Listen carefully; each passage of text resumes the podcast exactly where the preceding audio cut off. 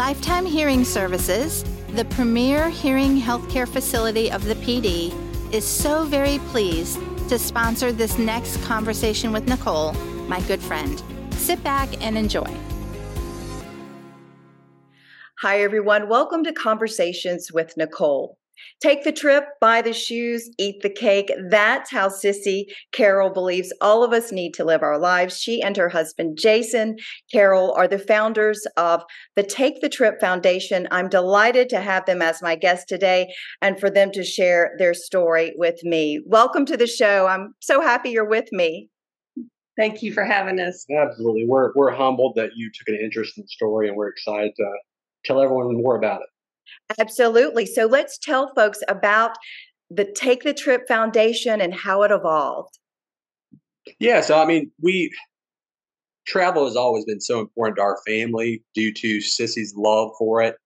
And we always took trips once every six months, and we realized it was a chance for us to disconnect, escape the realities we had back at home, and really just be ourselves.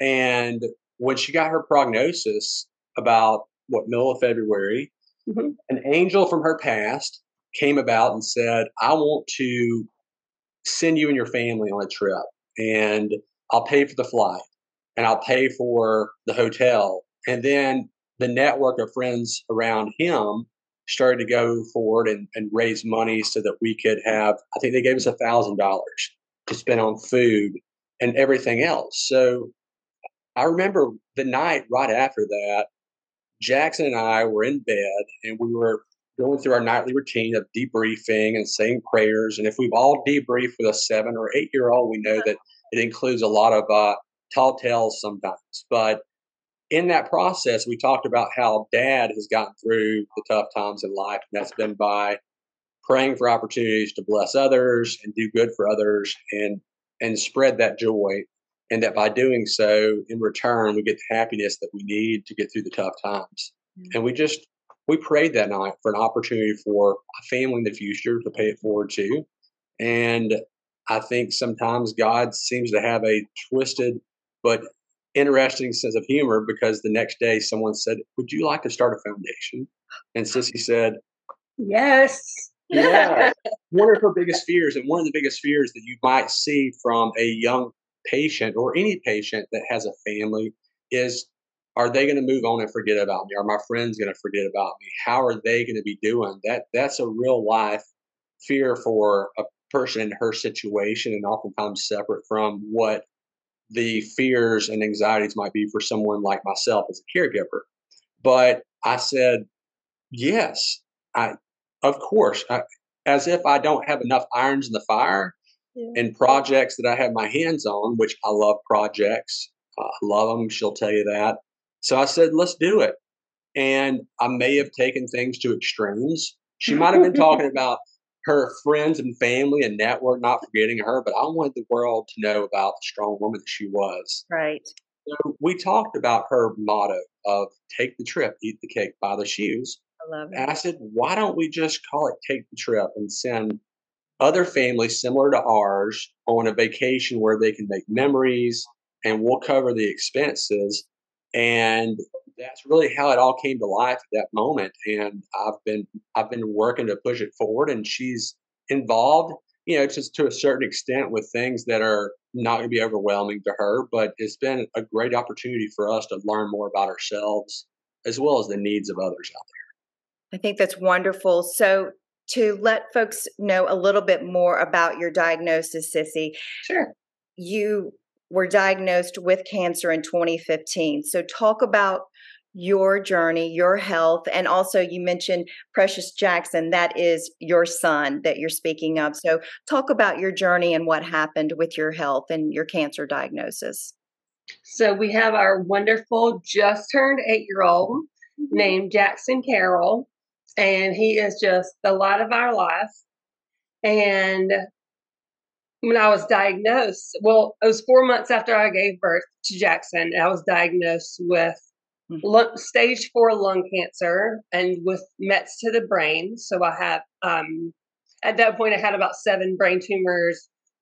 Over the next eight years, it went up to innumerable, meaning they're not counting over 50 Mm. Um, and then within these last last few months in February, my my oncologist unfortunately just kind of threw up his hands and said, "There's nothing else I can do for you.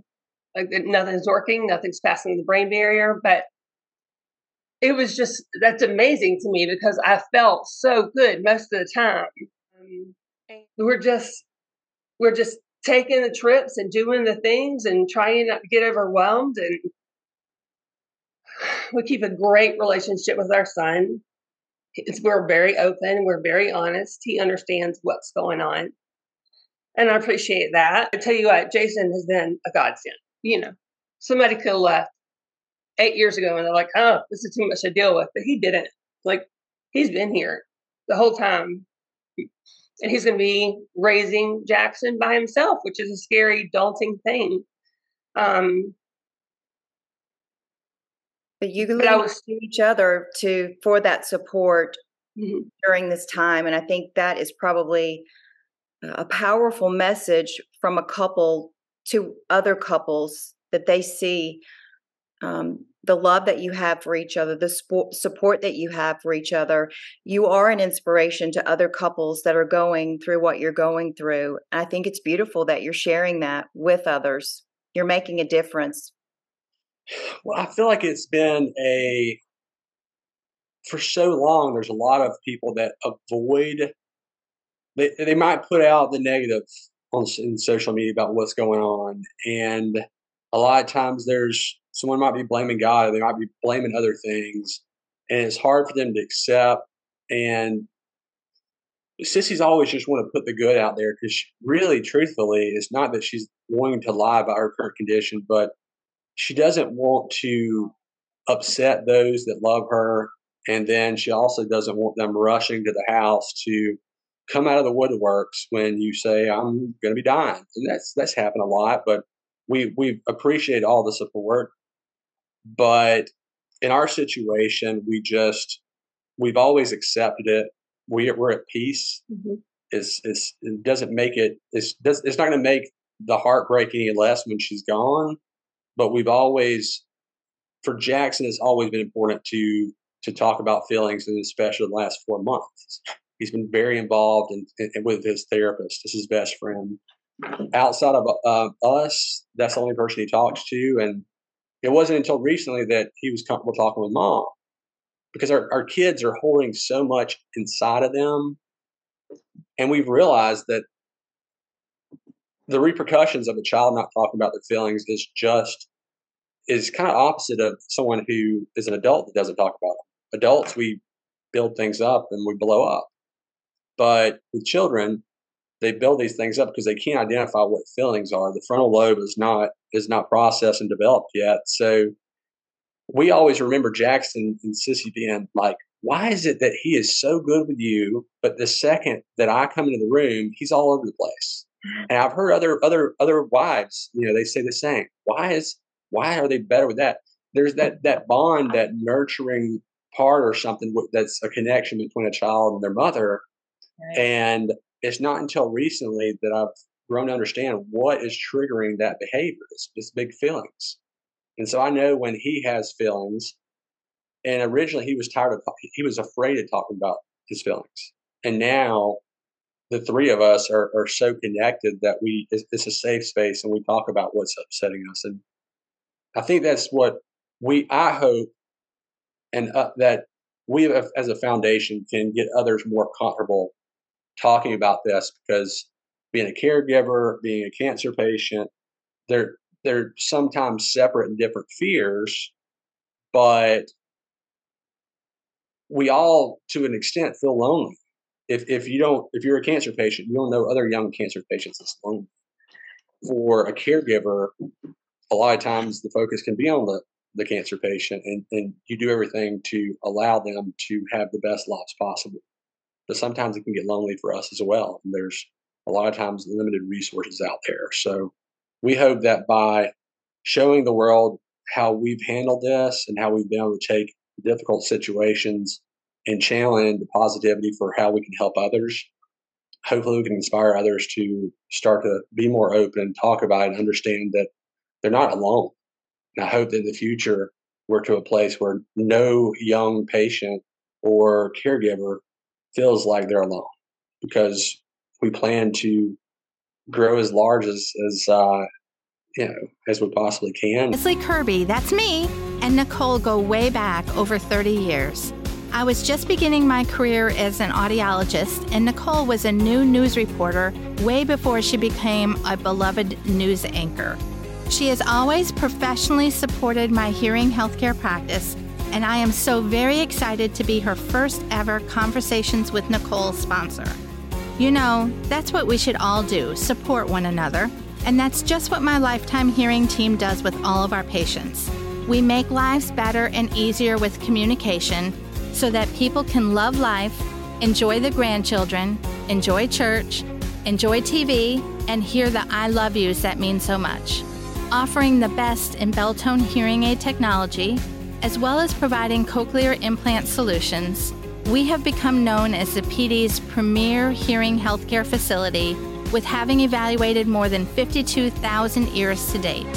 With national award winning services, call us for your on time appointment. That's what I hear you saying. You're not alone. And in addition to allowing these families to take the trip, you're you're doing more for them. You are giving them comfort. You're providing resources for the caregiver, for the patient, for the children, a, a, safe place for them to come together and realize you aren't alone. And while it's difficult, you don't have to go through it alone and you can do it. There's really a leaning into each other through the foundation, it sounds like, that's really taking it to another level. When you feel that support, it really helps you get through these situations. I would assume that sounds like your goal. Absolutely. No, it's um, you know, we started as a just take the trip, and we could think we talk about that angel. It's actually a uh, Myrtle Beach lo- uh, local named Travis Ryan. Um, he's I think in uh, life insurance and investments and so forth, but he's the one that saw that and said, "I want to do something for them." And he had no idea what he was what he was sparking. Imagine if we went out of our ways to do nice things for individuals, but maybe what we can inspire. But a lot of times, we're a lot of people. Majority of people would say that when they see someone who is impacted by cancer, they don't know what to say or what to do, and that's where we come in as a vehicle for people to be able to do something. But we started by sitting on the trip, and we started learning from the patients and realizing there's a lot of similarities to what we go through, and so yeah, hopefully we can create in the future a community so they can support those individuals. But as we go along and we serve more patients, is when we're truly going to understand what the needs are for them. So we're going to evolve in the future to a larger network of resources. Mm-hmm. If I could say this, we talk about the different things that we go through. When she was first diagnosed, it was the first thing that came out of her mouth when she was in tears was, What about my boys? I'm scared about my boys. That was her concern. And my concerns were also became how am I going to, am, am I not going to pay the bills on time? Am I going to get the IRS coming after me? What do I, what do I buy for school clothes for, for Jackson when it's time to start back to school? What if I don't do things the right way that mom would do it? So those are, those are different concerns that we deal with, but yeah, hopefully we can bring more awareness to that so that people understand that even after it's, it's done with and leading up to it and beyond that, that there's a large network within Take the Trip Foundation as well as the foundations and communities we're building around them that everybody both can have peace that they're taken care of. And in return, they're able to live more in the present instead of being fearful about the future. Yeah. Cissy, I'd like to know from you where do you draw your inspiration from? Where do you get your um, your strength some i i, I feel like i'm you have peace in your heart with the situation that you're yes, in. absolutely Talk a little bit about that for me um I have had this diagnosis for eight years, but it was it wasn't until February until it's like slapped in the face. Girl, you better make some moves because you don't have forever anymore. So while I appreciate I am so appreciative that time. I'm able to gather the things that I want to have for Jack and Jason and and organize and get the bills and get the uh, get the things ready for school for next year. So that has been um, on the forefront of my mind, and it's just been it, it, it takes away a lot of the stresses because I know that I'm helping. Now, am I afraid? No, I'm not afraid. Um, I think in within the last year that I've really found my peace and I've done all I can do, and these guys are on the best track. They are really working their butts off, and he has a new family coming out, and it's really a blessing to have them go on the vacation. It's just to know that there's some sort of legacy and some some sort of semblance of of my life matters. Yeah. It's everything, and I hope that it continues. You are such an inspiration to you're you're paying it forward and you are giving others hope that may not have it. So thank you for what you're doing. Thank you for your spirit. Absolutely. Not, it's not a lot of people could do what you're doing. You are a, a beautiful soul, and the world is a better place because you've been in it. And and I'm just honored to have this opportunity today to meet you and to speak with you and to and to share your story. So um, thank you. To close this out, I'd like to say, always, always buy the shoes, always take the trip, and always, always eat the cake. I think I was delivered 26 cakes for my birthday a few days ago. um, so anyway, uh, and I think I may have stolen that phrase from Eat, Pray, Love or something. I don't even know. Full disclosure, copyright. You can have it. You can have it. We'll give it to you. okay. And um, yeah, I was just going to tell everybody to live, live like you don't have an expiration date. Live every single day It's like you're living through me. Like it's yeah. you don't know because you don't. But at the same time, there are individuals, and you don't necessarily have to be going on a fancy, luxurious trip. I mean, just the smallest things. You talk to some people who have lost family members, and it might be a guy broke down in tears with me and said, I lost my father at an early age. If I could just go to a Georgia football game in town today, I would give my right arm. So sometimes it's smaller things like that that, you know, it doesn't have to be extravagant, but for the families that we support, for them so they can have that the, her her wishes of of her motto, then you know we're here to to help connect these families with the resources they need to have that. Yeah. Well, I, I want to thank you both for your time. You are a beautiful couple, and God bless you and all that you're doing. What is the best way for folks to learn about your foundation? So the best way is to go to takethetrip.org and you can hear more about our family, the mission, our vision. Um, if you're led to donate, um, you're able to do it that way. But there's also a great piece on there that actually shows Cissy's story that's very impactful. And it might bring you to tears a little bit, but it is a good way of understanding. She filmed it when this first came into existence about four months ago before her memory started to slip and, and, and, and, get away from her. But that was the, the realest version of her I've ever seen in my life. I was so proud of her. Uh, you, you guys, well, I guess amazing. I, I, am You've brought me to tears in this interview, and um, you've you've made me think a lot more about my own life and how I need to do better. And I think that's something that we all need to be aware of. Is life is short. We don't ever know what we will be mm-hmm. dealt. And how do we want to, um, what do we want our legacy to be? And how do we want to leave this world? And, and how do we want to be better people to others while we're here? Mm-hmm. And you're doing that right now. Thank you. Thank you. I couldn't do it without him. Well, just keep leaning into each other. And thank you so much again for your time. And um, folks, go check out their foundation, see how you can help out. It um, it would be time well spent. Thank you both. And that will do it for this edition of Conversations with Nicole. Until I see you again, I hope you have a great day. This segment of Conversations by Nicole is sponsored by Lifetime Hearing Services with three locations in Florence, Hartsville, and Camden. Visit us on Facebook and at lifetimehearingservices.com. Until next time, be well, stay grateful, and be blessed.